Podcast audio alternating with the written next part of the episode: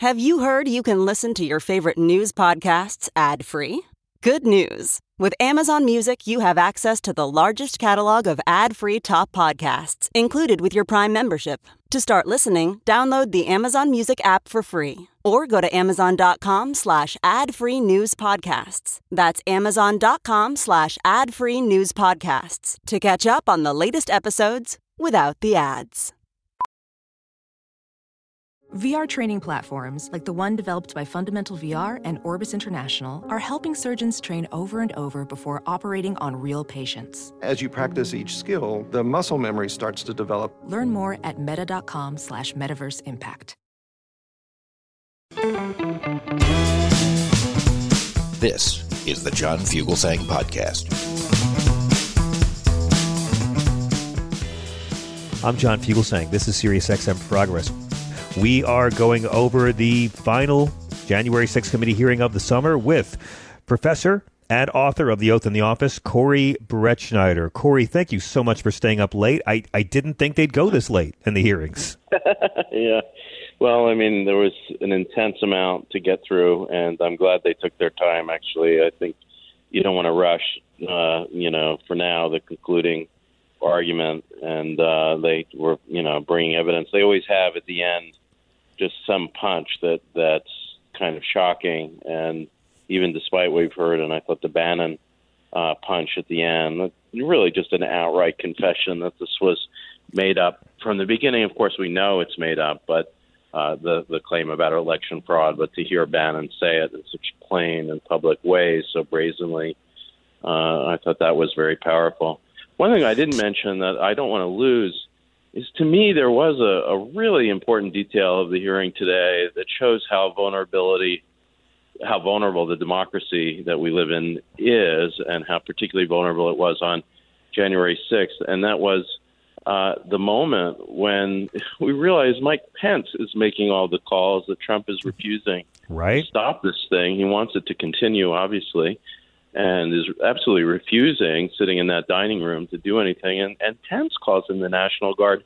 Now, what struck me, and this is in my constitutional scholar mode, is the president is commander in chief, not the vice president. The vice president has right. no power to call out the military. What the hell was going on? It's like all of a sudden there was some sort of weird temporary coup where Pence realized he better step up and save the country and uh it was like a, a you know two hour or, or I don't know how long it lasted hour long emergency moment in the country's history where uh, the president's power was really usurped by the vice president, despite the fact that there's literally no constitutional authority to really do much of anything if you're vice president, and certainly not to call out the military in opposition to the president. So I'm glad he did it, but it, it, it's a a bizarre and frightening moment that shows you, wow, this system really was in crisis. Well, uh, actually, let me show you how how revelatory tonight's hearing was because I'm going to push back on you, Professor, and I'm mm-hmm. inviting our listeners to call. By the way, with what was the biggest revelation or shocking moment or disappointing moment for you in tonight's hearing at 866-997 grit. As fascinating as it was that that the vice president was giving orders to the military to clear the Capitol. And this is according to the chairman of the Joint Chiefs of Staff. Right. Uh, per Milley, Pence was saying, get the military down here, get the guard down here, put down this situation. I think the that's not even the most shocking Mike Pence revelation of the evening. For me, I just just in the Mike Pence room, uh, to me it was even more shocking the danger that Pence's Secret yeah. Service agents believed themselves to be in, yes. agents screaming and yelling, some sending yeah. deeply personal messages to have their colleagues, if necessary, say goodbye to their families for them. Mm. Uh, agents in these very tense and urgent exchanges discussing if they didn't move Pence in, in a minute or two, they might lose their chance to leave or hide him as the rioters advanced. I mean, it's really hard to. The, the, trouble with these hearings is there's so many shocking revelations, right. and they barely right. give you a break to let anything land. Right. It was, I mean, emotional, and that's a lot of what the committee is doing is pulling that out to show you what it felt like. And like members of Congress, I guess he really was in fear for his life. I mean, I have to believe at some point. Well, we'll see. I'm, he's he's making all sorts of calculations, but we need to hear from him, obviously. From and Trump? get him to I'm sorry, testify about what From- was from- going on and what From whom? From from. Pence? Hear from Pence Yes, himself? yes. Which I, I don't. was- I don't see it happening. I don't see them see subpoenaing happening. him. Certainly not. And Pence, Pence, who who at least wants to try to run for president, even if he likely knows he can yeah. never get the nomination. I doubt Pence would put himself in the position to alienate a base he needs, a base that he needs to suck up to that wants to murder him. I just don't see Pence. Yeah, yeah. I'll, He's I'll not that patriotic. I, I think he he's got to find the wedge. You know, he's not going to get the diehard Trump supporter. They turned on him. They want to murder him. That's what we just heard tonight. So he's got to find a way to peel off some segment of the Republican Party, and we're not going to see it now. But as finally the polls are starting to move, uh, Trump's negatives, our disapproval is, increasing.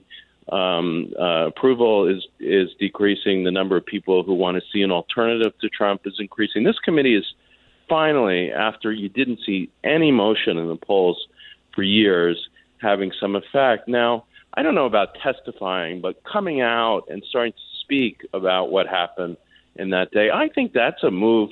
Uh, look, he's got to have something. It's not going to be capturing the Trump supporters. It's going to be distinguishing himself as a Christian, probably, and saying, you know, Yes. calling Trump on his BS religion stuff, but also as a, a proponent of constitutional government. And so coming clean, testifying about what happened that day, I think that could help him. I know that might not be the conventional wisdom that he's getting, but Mike Pence, if you're hearing this, I, I never thought I'd be wanting to help you, but but I, I Yeah, you can- claim the constitutional mantle here. I mean, l- let's talk about what we know here over, after watching all of these hearings. And it's been really interesting watching all of them so far. We know that he really lost. We know that everyone around him and his administration and staff made sure he knew he'd really lost.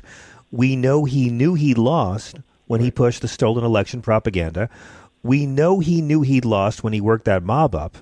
Now, tonight, we know for those three hours, his staff, his cabinet, his family kept begging him to make it stop. We also know we've heard the word fuck on live network TV more tonight than ever in my entire life. Um, and, and, and we now know they finally found a way to let Steve Bannon give testimony. The last mm. night of the summer, they put a little special Easter egg in there for us, and it was perfect. You know, no way were they going to let Steve Bannon have what he wanted, which was to testify live and turn it into a grandstanding chance for him to perform for his podcast fans. What they did was play the actual audio from October 31st, 2020, a week before the election, months before the insurrection, showing showing that Bannon and Trump both understand the dynamics of the vote count. Uh, he says how, how, how Trump's going to declare victory whether or not he was the winner. It's all premeditated. He also explained in the same clip why election results favor Republicans first because the mail ballots lean Democratic and are counted second. Uh, Liz Cheney said it demonstrates that Trump's entire plan was premeditated. How important is it that it's now been laid out on tape that all this was strategy? I think you know showing that he didn't believe the big lie is crucial to any future criminal case, certainly, because what he's going to claim in his defense, in reference to all these various charges that we've talked about, the um, uh, you know cons- conspiracy to obstruct an official proceeding, conspiracy um, uh, towards sedition. Uh, all of those are potentially he has a defense, which is I was doing my duty. I'm supposed to uphold the Constitution. I believe there was fraud.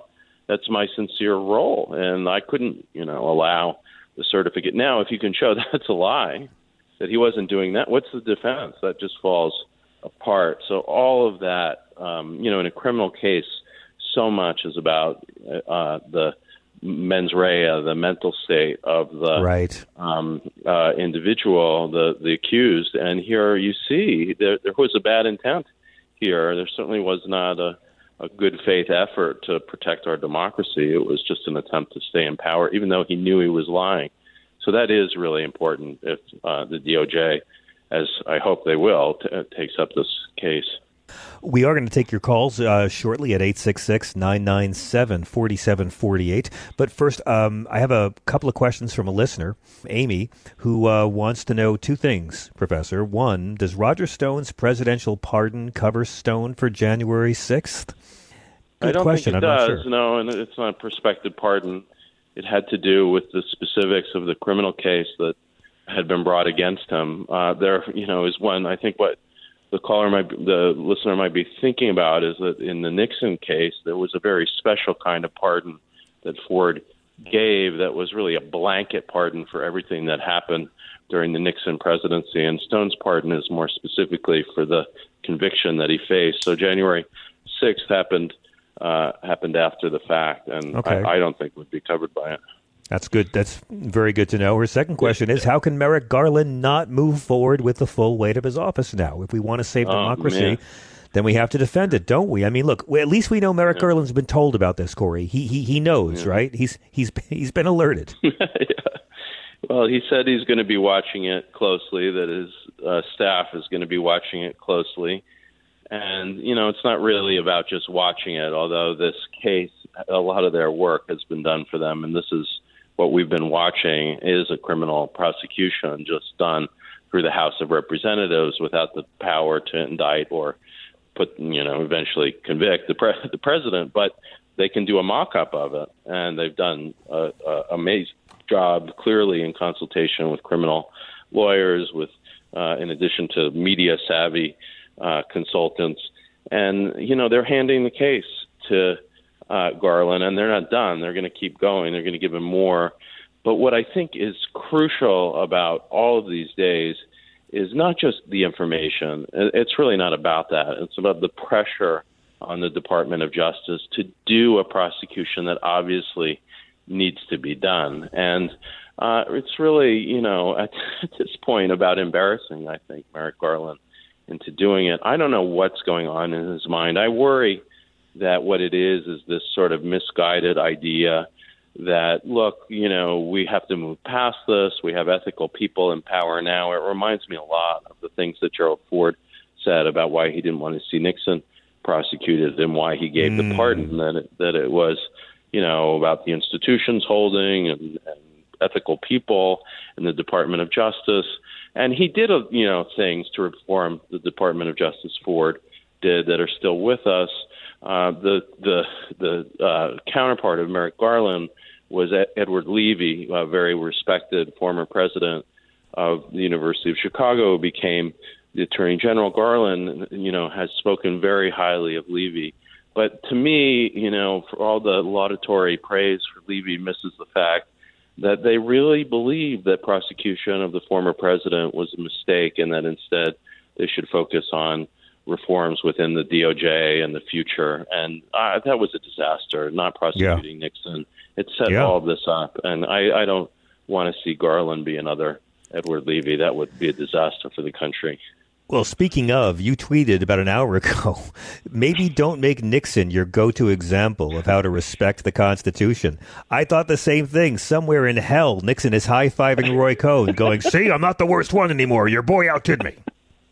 Yeah, I mean that worries me on a deep level. On the one hand, of course, it's funny that here you have this national security deputy testifying about the wonderful transition of power that was enabled by Richard Nixon. You know, somehow not getting the fact that that that Nixon's presidency was next to Trump, one of them maybe equal to Trump, and the more we learn about it, but but certainly a danger uh, for democracy. Certainly, an instance of the White House being used to shield crimes and to commit them, and yeah, to use that as an example with no sense of irony, not even mention it.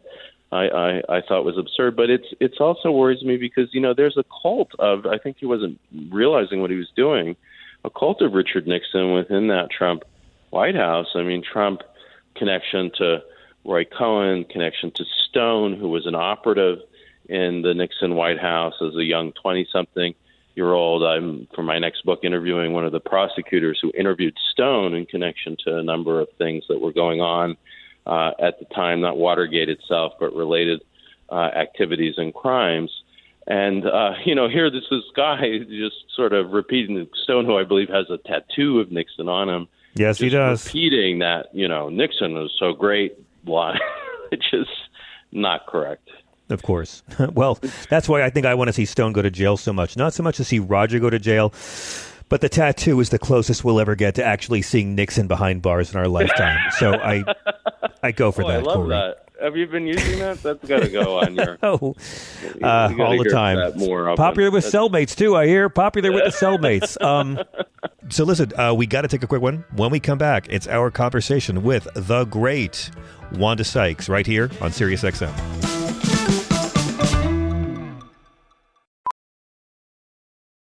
Welding instructor Alex DeClaire knows VR training platforms like Forge FX help students master their skills. There's a big learning curve with welding. Virtual reality simulates that exact muscle memory that they need. Learn more at meta.com slash metaverse impact.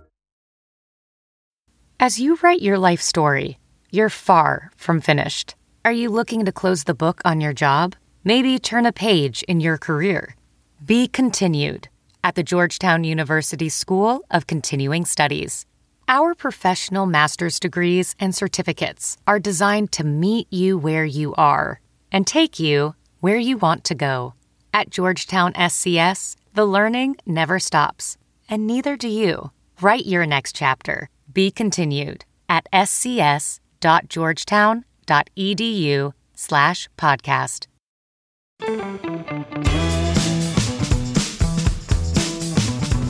I'm so excited anytime we can get this artist back on this show. It's going to be gushy, and I'm going to apologize early on. um, Yeah, I'm sorry. It's one uh, Emmy Award winning. We got to say that. Uh, you might know her from Blackish. You might know her from Curb Your Enthusiasm. You might know her from her excellent stand-up specials. Uh, in the last year, she has guest hosted Jimmy Kimmel Live. Uh, she co-hosted the Academy Awards. I didn't hear much about that. I didn't even must have. Yeah, that was I must- under the radar. I must have missed that one.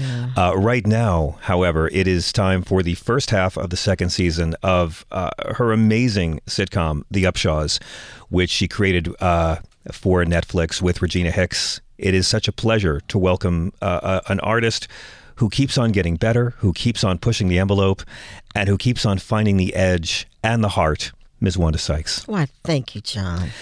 I, I love this sitcom. I, I just want to start off by saying I'm not a sitcom guy, and we all say, "Oh, you could never make All in the Family now. They could never put the Jeffersons or Good Times on network TV." And you've really done it with this show. Well, thank you. Yeah, that that was the goal. I mean- I was to, to do like a throwback type show, you know, like a Norman Lear esque type show. Yeah. It, it's it, but before we even get to asking about it, because I have so many questions about it. it But uh, let me begin by the obvious. How are you? How's your family? How's the COVID time? I'm I'm doing well. Family's uh well. The kids are over in France right now, uh, enjoying their summer, and uh, I gonna I'm gonna get to to join them uh, in a week or so. Very nice. So yeah, so everything's good. Congrats on the uh, the second season coming up. I love that it's being staggered into into two parts. Mm-hmm. Um, what is the biggest difference for you doing a sitcom like this for a streaming service as opposed to say your time on New Adventures of Old Christine? Uh, wow. I, first, I, I loved New Adventures of Old Christine. Yeah. and that was that was fun, and that was uh, you know, I didn't have to do any heavy lifting on New Adventures of Old Christine. You know, it was like I give me a script, say my lines, and go home and uh, you know, enjoy my life. It was s- such fun, especially working with that cast. Uh, the Upshaws, we're doing the work, you know, with the the writing, the casting, the pro- producing, the editing, you know, Yeah. marketing now. Um, it's it's really special, and I, and I love the show, and I I love what we've created. So it's uh, it's a lot of work, I'm I'm just enjoying it. Yeah. Is this a show that you could have brought to regular networks, or is it something that could only live on streaming? Maybe, maybe, yeah, maybe because I, you know, you you see what uh, what Blackish is doing, and um, you think, well, it could have lived on network, but it's it's fun doing it on uh, a streaming service, you know, like Netflix, because one, we get to curse, and you have Yeah. Mike Epps and myself. You you gonna get some profanity. Oh, yeah. Uh, it's gonna it's gonna yeah. Family sitcom with profanity. You're gonna get a little cursing, you know. So uh, Netflix fits well with us, and I like not having to worry about commercial breaks and you know. Um, It- but it's also a show that really talks about struggle Yeah. in America, struggle Right. of black families, struggle of just non-millionaire families in this Mhm. country. Working And- class family. That's it. Yeah, but Yeah. it goes there to such a real degree. I mean, some shows it's oh, dad lost his job. Your show, oh, there's another kid we didn't know about. Right. I mean, like, this show goes to some places of real, real pain, and I think that's what makes it both so edgy and so heartfelt at the same time because it, it is about family and all the Mhm. horrible, unexpected shit that can befall a family. Exactly. And and I think that's why it's so relatable because most families that's how they're living. You know, we're messy. There's there's some something going on in everybody's family, right? I mean, was that the original goal when you were developing this to like just to to rebrand the family sitcom? Yes. Yeah. To make it um, real and to speak on how, you know, families exist today. Um, and especially, you know, Mike, you know, he, uh, you know, he has a, some other kids, you know, but, Yeah. sorry, Mike, but, uh, but yeah, I mean, it's, it's bringing all of that to it, but it's, it's about love and, um, you know, getting along and just saying, look, this this is life. Deal with it. Let's, you know, what you're gonna do? You know, Now, you knew going into it that you didn't want to play the mom in this show. uh, right. Why was that? I don't know. I, I wanted to play a play a character more like um Aunt Esther. You got yep. Aunt Esther from that's and we we said that relationship. Uh, Mike said, you know, let's do like like Fred and, and Aunt Esther's relationship. I was like, okay, I like this, like this idea. Where I'm just a basically a busybody, you know, in everybody else's business. I kept, I, yeah. kept, I kept thinking about that, but like Aunt Esther, your character's a busybody, but Aunt Esther was, you know, malevolent. She was just she wanted to hurt people. Yeah. It seems like most of, and I love the relationship, and I love how Uh-huh. you and Mike Epps are always at each other's throats. But it seems like you're doing everything you do out of love for your sister. It seems like your character is very morally motivated. Yes, yes, absolutely. Um, and, and she even wants, at the heart of it, she wants Benny to do right because if if Benny improves and and does right, then that then she's happier for her her sister. So yeah, Lucretia is uh, Team Regina all, all the way. Yeah. She'll do anything for her family. Yeah. uh, you know, I love your character, but I, I do think Mike Epps' character might be my favorite on this show. Yeah. I, I keep changing who I like Mhm. the most, but we've we've seen the perfect sitcom dad, and we've seen the buffoon sitcom dad, Right. the Homer Simpson, many times. Mhm. But we've never seen this character of the father who really, really wants to be good and just keeps fucking up. Yeah. Like I my heart breaks for this guy on every episode Yeah. because you can tell he doesn't he wants to be good. He loves everyone and he can't stop fucking up. Right. Yeah. What- As my, my grandmother would say, he, he's got no do right in him. Yeah. Yeah. Yeah. There's no do right in him. But in his heart there is. I yeah, mean, Oh, yeah. He, I mean, he can he can see it. He, can, you know, he can vision, you know, envision the the father and the husband that he wants to be. But it's like, but how do I get there? Like, how do how do I, you know, connect the dots to get there? So, um, but you know, I, I hope you see some growth in him. A lot of This, growth. yeah, this season. Yeah, A lot of growth So in him. you know, he, he'll eventually. Was that always the plan or was that something that Mike like stepped in on like to, to help develop or was that always your vision for for the character of the father to be a guy who is just struggling and, Yeah. and he's got grown kids and grandkids and he's Mhm. still just trying to get it right. Right, right. Um, Mike's Mike's was the one who uh, knew where he wanted the character to start. You know, he knew this is where Benny uh, lives. This is this is where where we start him, and then we, you know, just Regina and myself, we just talk it out and say, okay, where where where are we going to take him this season? Where's you know where's the growth? And of course, there'll be some, you know. One step forward, two step back. There'll, there'll be some of that, some of that too, because that's just human, human nature, right? But I also love that because it's sort of something with streaming. It's like a it is like a serialized Mhm. sitcom. It's not just every one of these episodes stands on their own. There actually is a character arc for everybody over Right. the course of a season. Yeah, yeah. We we think about that and uh and plan that before before the season. Your character fascinates me because I love the antagonism with Mike, but Mm-hmm. at the same time, you you have to keep her on the right side of the line, right? Like Right. you you want her to be that foil, you want her to take the piss, but she can't ever veer into being hateful or antagonistic. I mean, Mhm. I know there's a pain in the character and a darkness there, but you really do a great job of keeping you know this antagonism just still very friendly. Right. Um. I, yeah, you know, and you know what, Mike is is really good at that too, because sometimes like they'll write a, a, you know a joke for you know Mike to you know go after Lucretia, and Mike Mike will go, oh, I don't want to say this. I was like, Mike, I wrote it. It's okay. Come on, say. but um, yeah, it's it's uh we we know where I think we know where the line is. Right. Yeah, because people we doing it for the audience, and and I, we know they want to laugh. They love these characters, so we also want to protect them. You know. This is really your baby. I mean, Yeah. I mean, what did you learn between the first season and the second? What did the whole experience of getting the first season completed teach you creatively? the first season, um, I guess trust your instincts. Yeah. And the second season, I had to learn to trust other people's instincts. You know, I, I had to loosen the reins up a little bit. Second season, Like creatively? um, yeah, you know, because like the first season, I I just felt like this is not going to get done unless I'm in the room, you know. And second season, because you know, one we were doing 16 episodes, um, and I was you know on the floor a lot. Yeah. So then I would get back to the writers' room, and it's like, okay, you guys, you start to rewrite. You you know, you're doing this, and I'm like, oh damn, this is good. You know, you know.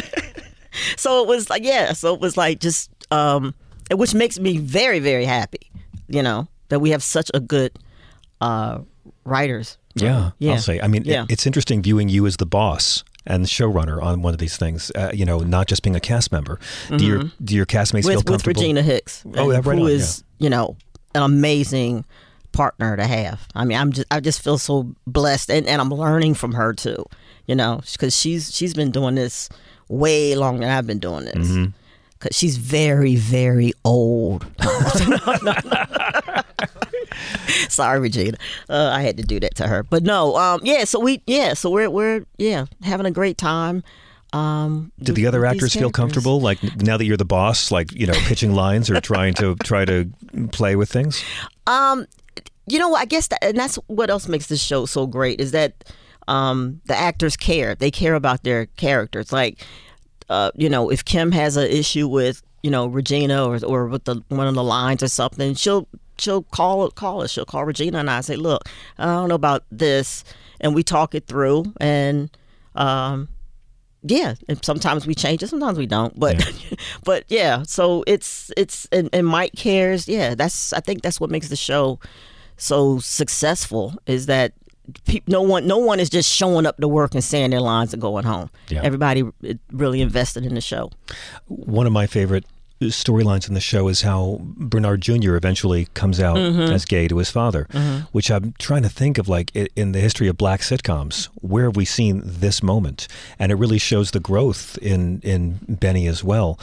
Was it important to you to have that kind of representation in one of the characters on the show? Whose Uh, idea was it to make him come out as gay? both of us. Uh, Regina, um, who's also who's also a lesbian, she um, we we talked about it and we said, you know, we want to have some you know representation on this show, and we went back and forth. It was like, you know what, let's let's let's go with the oldest son, Bernard, and um, he's always had a you know a kind of like a not estranged, but just a distant relationship with Benny. You know, he's always had this. There's always just like this angst about him, about him. And I was like, you know, it that makes sense. That the, the reason also part of this distance with his father is because he's he's hiding something. You know, so um, we knew that would be a really uh, you know powerful moment for him to come out, um, and also because there's so many other, you know, especially black men struggling. Yeah. You know, and families struggling. You know, how to deal with it. So, um, which is odd because you would think in this day and age, you know, that we're we're past that, but no, it's still Well, I mean, you yeah, you went through issue. quite yeah, a thing oh, with your yeah. parents. Oh right? yeah, oh yeah. Your parents didn't attend your wedding, correct? Uh, exactly. Yeah. Yeah. no one from my family. no one. Yeah, yeah. But but we're you, you know I, I know there's a cousin listening like that. You ain't invite me, you know. But uh, I'd have been there. You ain't invite me. No. Um, but it, it's all good now. My parents are amazing. Mm-hmm. Um, they help us out with the kids. My you know everyone, everyone. I, I always thought it was just like one degree of empathy. Like Mm. like a lot of people can't really open up their minds until it happens to someone they know, until it happens Right. in their life, and then they realize, oh my God, I'm not a bigot. I love gay and lesbian people. My son, my daughter, my sister, etc. Mm-hmm. Right. But like, I'm I just I'm so fascinated what that did for you creatively, what it did for you comedically. You know, it seems like it seems like every kind of representation means extra much to you because of what you experienced. Absolutely. Yeah, and not just representation, but how they're represented. You know, the, the it's that's huge. Yeah. Because uh, before the, it just wasn't pretty. It's like you know, it's like Yeah. a lot of you know gay characters. like either- cartoons. Yeah, yeah. Vulgar cartoons. Exactly, exactly. So um, we knew we weren't going to do that. You know. I mean, this character is young. He's uh, built and he's got a baby. Yeah. I mean, I Yeah. know tons of gay guys who have a baby because one time when they were 19. Exactly. Yep.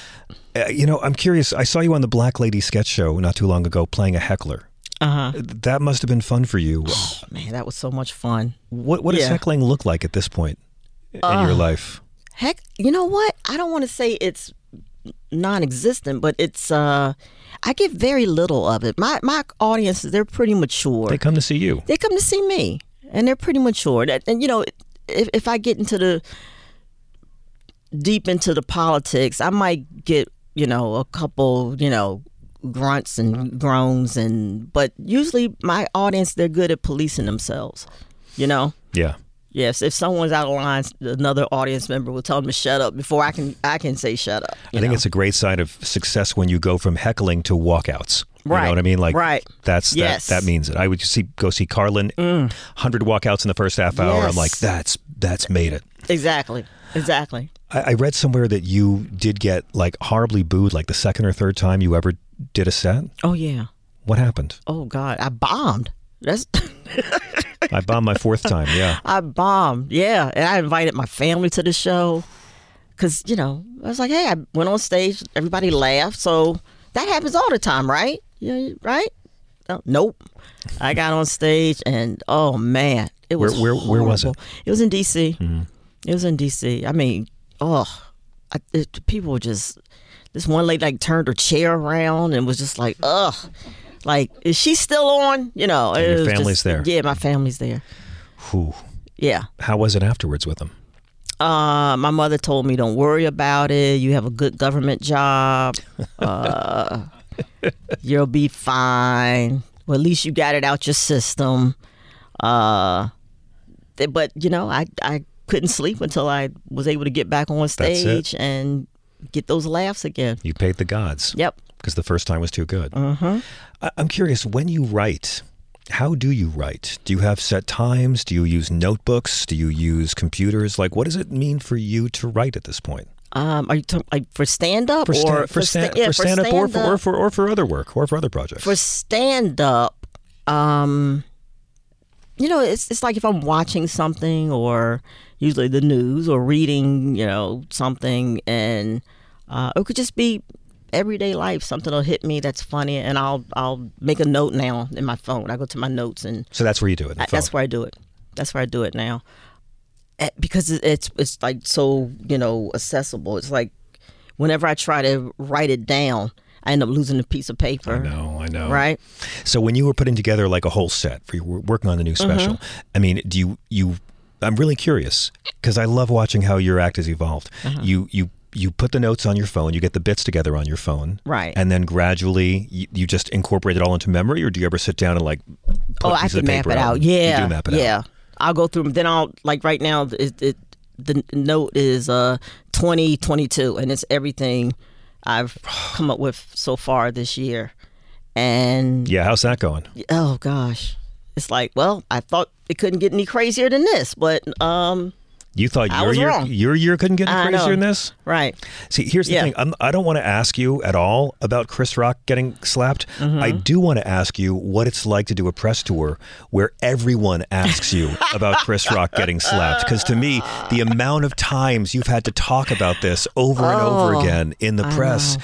it's it's it's been amazing. On like, I'm fascinated by Awana because I was I was watching you that night and you were killing it as host. I love what you were wearing. It was so great to Thank see you. you. And on the one hand, I'm mad that your moment was taken away. On Mm-hmm. the other hand, my God, this is going to be so good for you. You can dine out on this forever. You're going to get you're, you're going to get to talk about this till you're 80.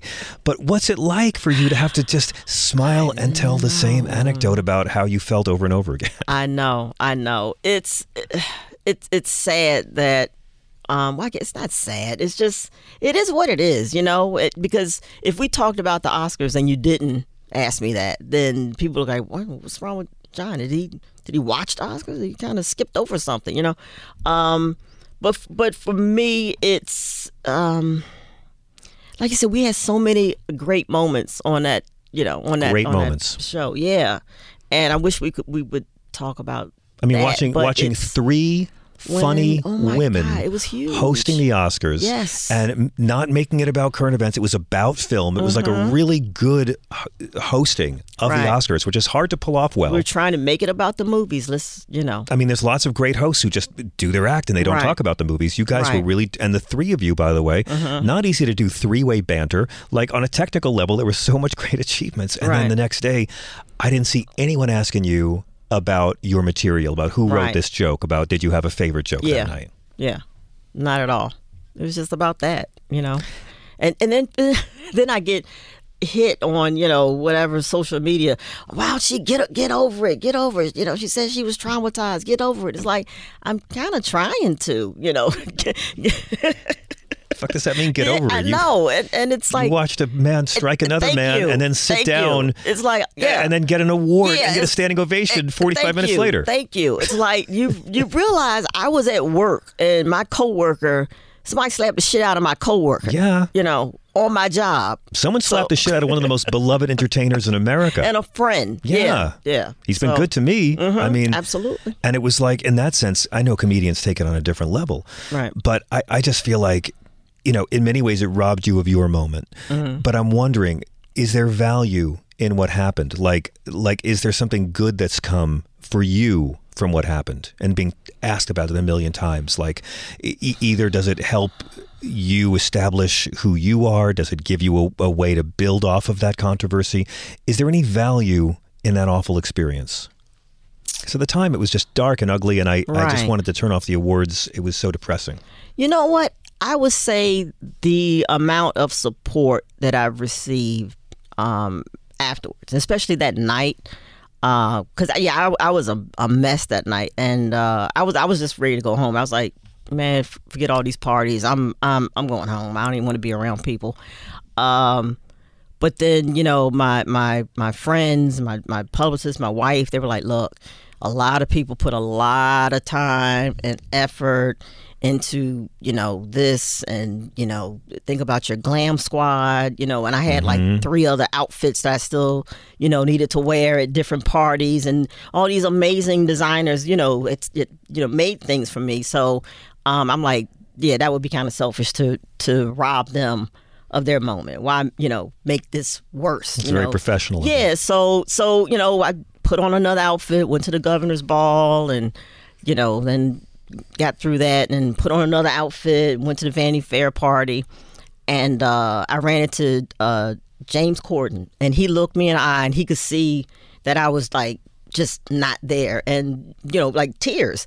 And uh and he just gave me a big hug and uh just gave me this this talk that was just amazing you know about you did it, you did it, you guys were great, and you did it. You know, talk. I, I want, I want you to talk to thirteen year old Wanda right now and tell her what you did tonight.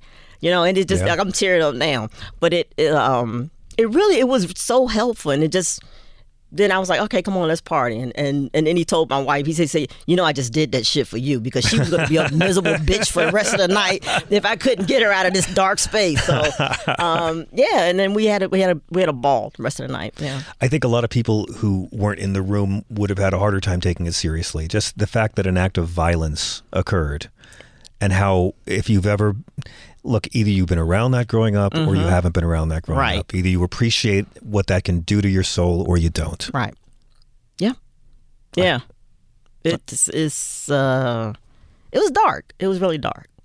And then the the screaming afterwards did not help. The screaming? The well, when he was yelling, you know, keep my wife's name Oh, yeah. That didn't that didn't help. Yeah. yeah. I mean, look, Chris is going to be fine. Oh, he's gonna be fine. The other guy's going to be fine. Yeah. The other guy's I, agents. I hope I hope he is fine. I really do. the I, other guy's really agents wish- are offering Chris anything to do a cop buddy movie every day. I predict they're going to offer him anything to do a cop buddy movie. But for me, I just, I just, uh, you know, you looked so good that night. The material was so tight. I heard you say somewhere that you didn't think you'd ever want to do it again. I hope that's not true because I'd love to see you get a chance to really nail it again. I don't know. I don't know. What do your kids think? Um, wow, they they thought that they they loved how we looked, and they were excited about it. They really, yeah, they they enjoyed the show. But then, of course, they you know was like, what Yeah. the hell? Yeah. Yeah. They're teenagers this year. right? Mm-hmm. What has that done for you creatively and comedically? Uh, Besides being I, tired all the I time. just needed a nap. Exactly. I just just a nap, please. It's stressful, man. It's, it, oh, teenagers, you know, we we just got them cell phones, like because yeah, Yeah? we held off. We held off. We were we were trying to wait, trying to wait, and then uh, when they got twelve, and you know. They're in school and there's you know after school activities and stuff. We- It was like they're you know riding the bus. We're like we gotta we gotta get them phones. You know all their friends are teasing them and stuff. Which that part I didn't care. Uh, I didn't care about that part, but it was just their safety. I was like, yeah, we got we got to get them phones. So, um, but it's like, oh, you know, they, they're not allowed to have social media. Um, Nice. But it's but they are just, especially my daughter. I mean, every day, can I have TikTok? No. Can I have TikTok? No. Can I have Instagram? No. Can I have no? And Snapchat? No. And uh, Oh, to, to the point, I'm like, if you ask me again, I'm, t- I'm going to take your phone. You're not gonna have a phone, you know. But There's so many other ways she can learn to feel terrible about herself, right? There's so many ways So many teenagers can feel shitty about themselves Yeah, without social media. Exactly. There's peer pressure like, elsewhere in the school. Yeah, I was like, you don't need strangers telling you how awful you are. You know, Seriously. yeah, Ugh. you plenty of friends to do that for you. I mean, you must still catch it, right? Yeah, Do you tell them about? I mean, like the hate. The hate, amount like, of hate. like Twitter is like, oh my God, we're all in junior high now, except Yes. the bullies can hide their fucking Right. faces and hit us as hard as they want. exactly. And I'm, I'm, and I tell them that I'm like, you don't want any of this. Trust me, Hmm. you don't want this. I was like, it's my job to protect you, and i you're not. It's not gonna happen. You know. I can't And I imagine. was like, I, it, rule number one: don't talk to strangers. That's why. Yeah, That's it. Yeah, I mean, having two, like when w- I just had one, and mine just Mm-hmm. turned ten. I remember when you had yours, and like I was just like, oh, I'm going to go on the road and be on the road forever now. Like, Mm-hmm. like on the one hand, you have this provider anxiety that kicks in, where I got to go work, got to go work, got to take care of it. Exactly. On the other hand, oh, I'm tired all the time. Right. I mean, what was it like for you when they were just babies? I mean, I didn't sleep for a year with just one. No, it, it we. I, I really thought we was gonna have to take one back. Twins, I'm telling you that that that first three weeks, I looked at my wife. I was like, "You gonna have to pick one, the boy or the girl. Pick one, cause this is this is a mess." I mean, we had to have friends come over to like bring us food and coffee and. Cause we we had no idea, you know. Yeah. It was, and then trying to get them on a schedule, it was it was rough. But I'm we, my wife and I was talking about the other day how um, we wouldn't know know what to do with one kid now. You know, it's Really? like yeah, it's like you know, it, and because we're so happy that they have each other. You know that they have each other. That we don't have to be the source of, of entertainment That's to them actually all the true. time. Only having one Right? done. Yeah. Now Mhm. it's like, oh wait, I got to be your, friend too. I got to be your friend. I got to talk about video games with you all day. Exactly. I got to learn how to play card games with you. Yeah. It's all you. What did it do for you creatively and comedically once you got over the exhaustion? I mean, did it did it change you as an artist having children? It did. It did. Um, I think it. You know, it. it we- we're so we're so self-absorbed. I think as as comedians, right? It's like Comedians, really? yeah, it's, it's about You us, think? right? Yeah, right, a little right. bit. So it does make it does make you um, stop thinking about yourself for a minute. A minute, Yeah. yeah, a minute. Although your kids are now at the age where they start thinking they can dictate content, right? Like, do they have opinions on the act?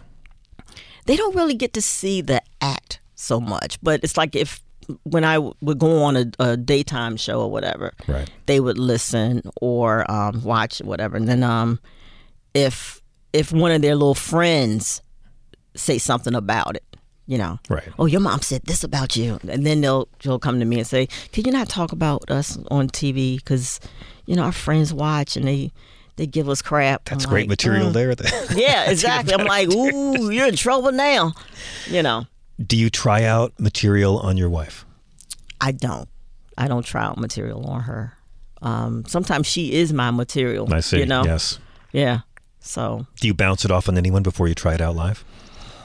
Mm, not really. I mean, sometimes I'll, I'll call Keith Robinson and I'll, you know, Right. I'll run something by him, or uh,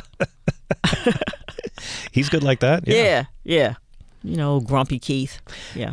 The last stand up special was called Not Normal. Mhm. And I've been wanting to ask you about that because it seems like not normal is the new normal. And eh, like every night on the show here, it's it's sort of about talking people off a ledge. You know, it's sort of like how do I save a dumpster fire? How do I wake up another day and commit myself to caring about this society that seems to be trying to kill itself? Mm-hmm. Yeah, it's scary, right? It really is. I um, I don't know, John. It's especially now with with this Supreme Court. You're you're like, okay, woof, we're in I trouble. you- we're in trouble. Yeah, Clarence That's- Thomas came out and said we're going after Yeah. not just gay marriage, gay Mhm, sex, mhm. and and church and state, Yeah. contraception, Right. and shooting everybody, and, Uh-huh. and these hearings, and Trump was in on it, and nobody cares. And Yeah. I mean, what's giving Who you needs the EPA? Right. You know, yeah. what? I mean, and Democrats are just seemingly determined to you know hurt each other so the other guy can win. Yeah. Like, what gives you hope at this point, Miss Sykes? Oh, what is get, what is what gets you up in the morning? My passport. Yeah. oh, that's not the most optimistic thing I could have asked to hear. No, I believe. What gives you hope for the sad bastards left over here, Miss Francais? Uh, I, no, I believe the majority of people in this country are are good people and want to do the right thing, and I also believe um, that you know, and that we we have to re- be reminded that um, all the progress that we've made in this country, it hasn't just you know been one group of people moving it forward. You know, I, Yeah. like like like African Americans. We you know we're we've made such advances, but it's not just you know just all black people didn't do it. We had allies, and I think to have to remember that, you know, and it's the same way like um I, I know you hear people like, oh, old white men are fucking up the country. It's, it's all these old white men. You gotta remember, there's a a, a large group of of old who are now old white men, but back in the day when they were younger white men, they were marching with Dr. King. They were they were riding the they were freedom riders on, There's on Bernie those and those buses. guys, yeah. yeah, they did they did it. So I believe that that there's still a lot of good people who are gonna help us move this thing forward. And you know, we got to pull a Sri Lanka and get in them streets and be all up in the house and all that shit. Let's do it. Yeah, I, I'm not talking about like the White House. I'm talking about actually go to their homes. Oh Their- yeah, like go to the president's pool. Absolutely. Yeah, yeah, exactly. I mean, I'm exactly. with I- I'm with you. Like the, the you got the one side of just diehard, shitty, selfish white people, Right. And then there's everybody else, and Yeah. everybody else doesn't always see eye to eye on everything. Right. You've got to find a way to get everybody, Everybody else. to at least be on the same side long enough to keep mm-hmm. the shitty white people Yeah. from making life interesting for the rest yes, of us. yes. Oh, you forgot shitty white people and Clarence Thomas And Clarence Thomas Yeah. and Diamond and Silk, yeah. Yeah, and Diamond and Silk And other people and Herschel could- yeah. Walker. Can we keep But- going? Yeah. Should we just call them all out? Tell me Herschel's not going to. Herschel's not going to. Herschel Walker's Herschel Walker, he cannot win. He There's can't- enough white racists in Georgia to ah, show up and vote for that. No. No. no, right? There's not enough self-loathing black people in Georgia. To, I no, it not. can't happen. Um, you know, you keep consistently putting your celebrity on the line for what you believe in, whether it's what's in your act, whether it's leaving our friend Roseanne's show at the right time. Mm-hmm. I just want to thank you for inspiring me so many times over the years to keep it authentic and keep it loving. Thank you for all you do. I can't wait to see your new material in your act. And everybody who cares about comedy needs to check out the season two of The Upshaws, streaming now on Netflix. Wanda, you are beautiful. Thank you. Go host the Oscars again. We deserve it. We need more of you. I appreciate it, John. Thank We'll you so right much.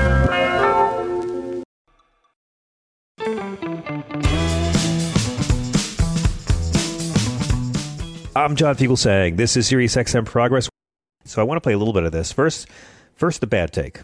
Whenever a House committee meets up to discuss gun violence and gun safety, you'll have, well, shitty human beings like Ted Cruz, where here he is. Okay, I want you to prepare yourself for this. Here's Ted Cruz making the argument hey, you know what? We should give law enforcement more money and give them more guns too. A4.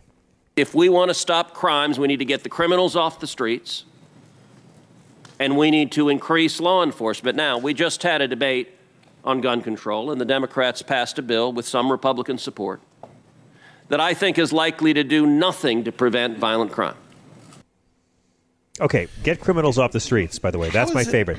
We have to get the crim. We have to have the pre-crime unit tell us who's going to commit a. Get the criminals off the streets. No, Ted, you're the one fighting for criminals to have easy access to guns. We have to get the criminals away from the guns. We have to make it harder to easily get mass casualty, mass casualty hardware in the hands of the. And when they say get criminals off the streets, what are they talking about? They're talking about more private prisons, right? I mean, we have 25% of all the people on earth who are in jail are in jail in this country. They're talking about the mass incarceration racket that already costs our taxpayers 75 billion with a B, 75 billion dollars a year. Go ahead, Chris. I'm sorry. You wanted to rail about Ted Cruz and his mediocrity? Yeah, I just don't think it's is it possible to give police more guns and more money than we already are? It's what we have to do is we need surgery to give police more hands. Okay, more, more, more arms because the cops have to be able to hold more than two guns. So I think this is something that Republicans can get behind. What if we said, "Hey, we want to arm the police even more, not by adding more cops, but let's just give them extra appendages, so a cop could hold four, maybe six guns at the same time and fire them wildly into a crowd if you're in Denver. Why not? I mean, there's no reason we can't give a couple of those tactical joint strike fighters to the NYPD.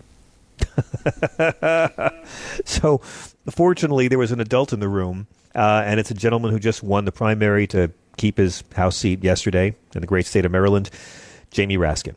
It was left to him to counter all the GOP bad takes on the Second Amendment. This is a couple minutes, but give it a quick listen. Jamie Raskin makes it look easy. Who's an able bodied person? I'm not going to yield, but I'm coming to you right now. My friend from, from Texas, Mr. Roy, advances the so called insurrectionist view of the Second Amendment that the Second Amendment's purpose is to give the people the right to overthrow or fight our government or fight the police or threaten armed resistance if the government is somehow being unfair or unjust. This reading is totally absolutely absurd and flies in the face of the plain text of the Constitution, which in at least five different places clearly forbids armed violent resistance to the government. The Republican Guarantee Clause in Article 4, Section 4 provides that the United States shall guarantee to every state in this union a Republican form of government and shall protect each of them against invasion and on application of the legislature or the executive against domestic violence. This was put in the Constitution specifically in response to Shays' rebellion and armed resistance to the government of the United States, which the founders strongly opposed. Here's another provision the gentleman from Texas should consider before cavalierly suggesting in public that citizens somehow have a constitutional right to use arms against our government and our police. Article 3, Section 3, Clause 1 states in the only constitutional passage that defines a crime, treason against the United States shall consist only in levying war against them or in adhering to their enemies, giving them aid and comfort. Armed insurrection and violence against the United States is plainly making war against our government and thus is an act of treason. And I could cite all of the other ones. And what do they have against this? A quote from Patrick Henry, an anti federalist who opposed the Constitution precisely because he thought it gave too much power to the federal government and didn't endow the people with a right of violent resistance against the government of the United States. That's not constitutional law. That's a constitutional joke. I yield back to you, Mr. Chairman. Damn. Show them how it's done. Uh, that was Jamie Raskin with a clip that will never be aired on Fox News. You can join the conversation at 866 997 GRIT. We'll be right back. This is Progress.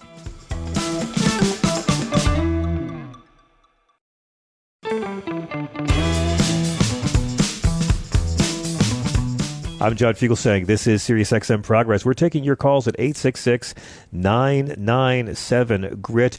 Todd is in Wisconsin. Todd, thanks for your patience. Hello. Hey, John. Uh, long time no talk. Um, Hello. Yeah, I'm here. You there? Ha- yeah, I am. How's it going? Okay, good. It's good. Long time no talk. I uh, wanted to uh, name the app that the lady was talking about. What do you got? Thought of uh, um, who'syourdaddy.com. Oh, I love it. Who's their daddy? if you want to do that. I Um, love it. And you can even misspell there for the Republicans because they'll probably misspell it anyway. Oh, so wrong and yet so right. Yeah, the, the idea our caller had in the last hour was an app where you could just enter any politician's name or just their picture, and right away it'll tell you who owns them, who donates to them, and, and who is uh, who is exactly you know their benefactors. I think that would be fantastic. We should also know how much money they've taken, who's given them the maximum. I mean, and I I, I want to know like the billionaires, these twenty seven billionaires who are keeping Joe Manchin so flush with cash. We should make them all famous. Unreal. Unreal. Okay, well, that's all I want. Thank you and have a great night. Thank you, and have a great night yourself.